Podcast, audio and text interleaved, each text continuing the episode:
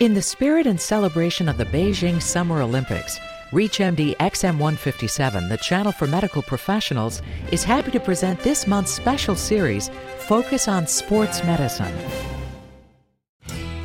Beijing 2008. How are the Australian doctors turning up the heat? You're listening to ReachMD XM157, the channel for medical professionals. Welcome to a special segment, Focus on Sports Medicine. I am your host, Dr. Mary Lushaz, and with me today is Dr. Peter Baquie. Dr. Baquie is the Medical Director of the Australian Olympic team for Beijing 2008. Dr. Baquie is a sports physician at the Olympic Park Sports Medicine Centre in Melbourne, Australia, and has attended two previous Olympic Games as the team physician for the gold medal winning Australian field hockey team, the Kookaburras. Today, we are discussing why Australia is sending so many medical staff to the 2008 Games. Welcome, Dr. Baquie. Hello, Mary. Thanks very much for joining us on ReachMD. Delighted to. So, tell me, Pete, why are Australia sending so many medical staff to the Olympic Games this year? Mary, I think in general, we try and provide a, a goodly coverage of medical practitioners and I don't think necessarily it's a pro Beijing or a special requirement for Beijing, but over years, this is the way we've tried to function. People in teams become used to practitioners who've been providing care for them, and at Olympic Games, it's even more important that this care factor is present and whilst Beijing provides certain challenges, we've had a tradition of trying to have each team have their ongoing at home medical support people with them.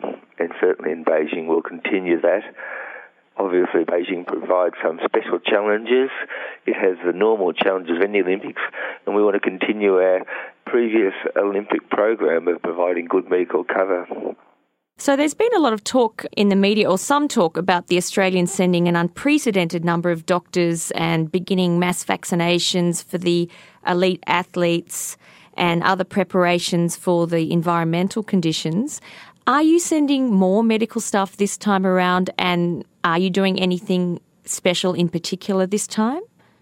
I think Beijing is special Olympics. There's the cultural and historical factors in Beijing, and there are some specific factors in Beijing. We're setting a team for the Summer Olympics, and Summer Olympics it's going to be hot, and I think and I wasn't on board in Atlanta, but Atlanta was always perceived as a challenge because of the heat and humidity and certainly Beijing will provide that challenge for us. And so, apart from the normal medical preparations, trauma, viral respiratory infections, viral dominant infections, etc., we want to be particularly prepared for heat. And bearing in mind, Mary, it's, uh, we're heading into winter at the moment, so as we're rugging up in Beijing, they're warming up, so we need to be especially aware of that. How many doctors are you, in fact, sending, and how many athletes are in the Australian team this year? I don't know the answer to the first one, and I should. I'm not being evasive, I just don't, and I haven't sat down and tallied up. The way we have it set up, Mary, is that we have big teams, as I mentioned before, people who are travelling with a medical support person. They will have that support person with them in Beijing the smaller teams, teams that perhaps don't travel with a support person, and by that I mean sports such as wrestling, fencing, they will use medical support from headquarters staff. So we have a, five doctors in our headquarters, and I haven't tallied up the other teams. We've had two of our teams not qualify. That was baseball and the women's soccer team, and so that has reduced our accreditation. And so the numbers still to be defined in the number of accreditations the Australian team gets. We're still hoping to qualify some more track and field athletes, etc. So we're, we're still in a bit of a state of flux, Mary. pending the final team allocation and therefore the number of medical support staff that BOCOG will allow us to take. Have you had to choose more specialty stuff because of the worry about the high temperatures in Beijing? We're actually pretty lucky that our guys tend to be heat aware generally.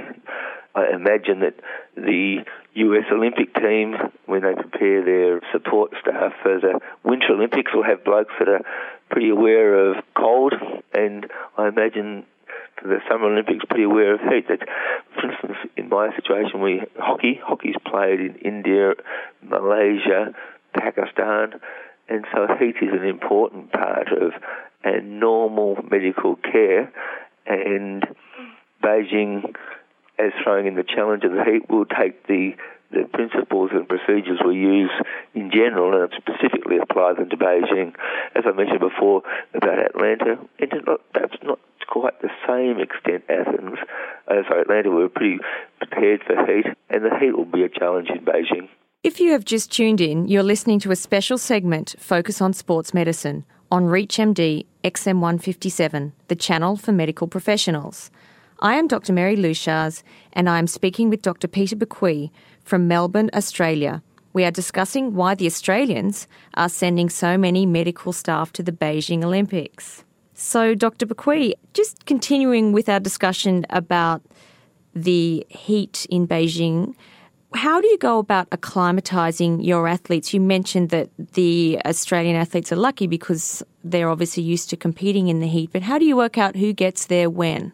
It's a great question, Marion. And if anything, I'm fortunate that I don't have to answer it specifically. As I mentioned, we're coming from winter. Although winter in Australia is probably not the winter you've seen in the United States, but because Australia is a fairly large country, we've got people in the north who will have not quite the same need to acclimatise as the people from the south where I live in Melbourne. But what the teams will do is they'll get together, they'll look at a few things, and they'll look at the need to acclimatise, and they'll look at the need to be sport prepared. And personally, and as I say, I don't make the decision, I think it's important that the sports are prepared to play sport. That's why they're going to Beijing, and so the sailors will need a longer time to prepare their gear. The distance runners will need, need to be route familiar as well as triathletes, etc. And so each sport will make their own decision as to when they travel into Beijing, and as I say, principally to try and deal with the sport issues, and secondly, to deal with the environmental conditions. And so it also varies. And for instance, the cyclists, quite a significant number of the cyclists will have been working through a Tour of Italy, Tour de France, as part of their preparation. So they'll be coming from Europe.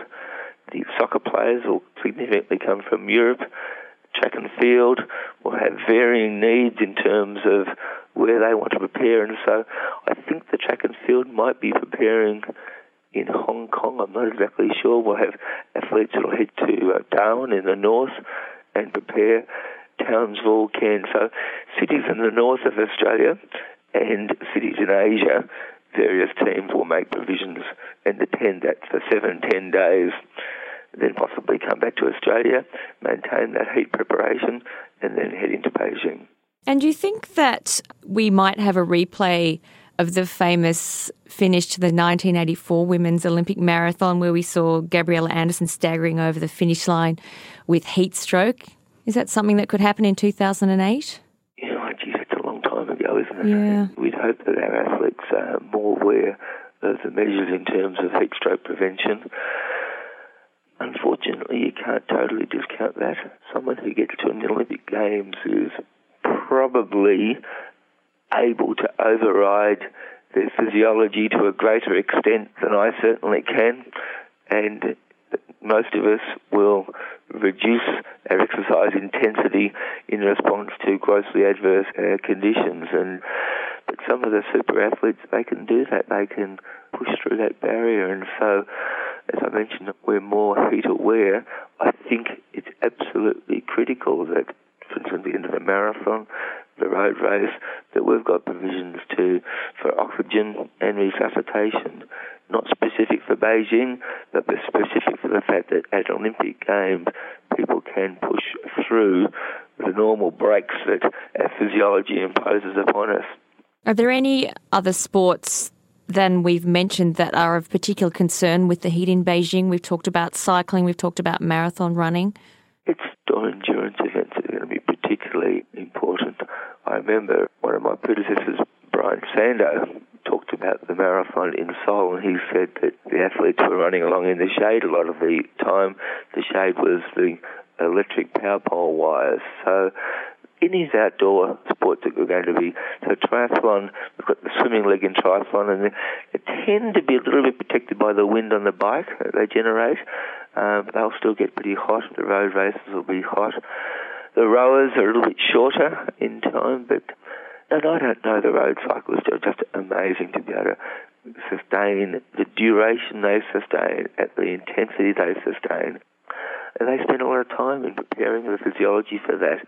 And, and as I say, it just might be they get that little bit of air resistance um, cooling because of the speed they travel, but they're out and about for a long time. And I'm certainly concerned about the cyclists. So, Dr. Baquie, what is the average temperature in Beijing at the time the Olympics will be on? It's going to vary a bit. I'm not sure if you've been to Melbourne. In Melbourne, we vary. We in summer we might have 40, 41, and then we might have on the extreme sort of low 20s. Beijing's going to be a little bit like that. There's going to be variability of the temperature, but there will be a ongoing high humidity, and the potential for very high humidity is very high. The levels will be similar to the north of Australia, Broome, Darwin, Townsville, Cairns, we see. Um, so although the temperature will vary, the humidity will be probably the main constant and the main heat stress provider. So there'll be a background of probably low wind at that time. So each of those factors will contribute to a significant heat stress. Well, thank you so much, Dr. Baquie, for being our guest. We have been discussing why the Australians are sending so many doctors to the Beijing Olympics. I am Dr. Mary Lushars, and you have been listening to a special segment, Focus on Sports Medicine, on Reach MD XM157, the channel for medical professionals. To listen to our on demand library, visit us at reachmd.com. Register with promo code RADIO and receive six months free streaming for your home or office. If you have any suggestions, call us at 888 MD XM157. Thank you for listening. You have been listening to Focus on Sports Medicine, part of this month's special series on ReachMD XM157, the channel for medical professionals.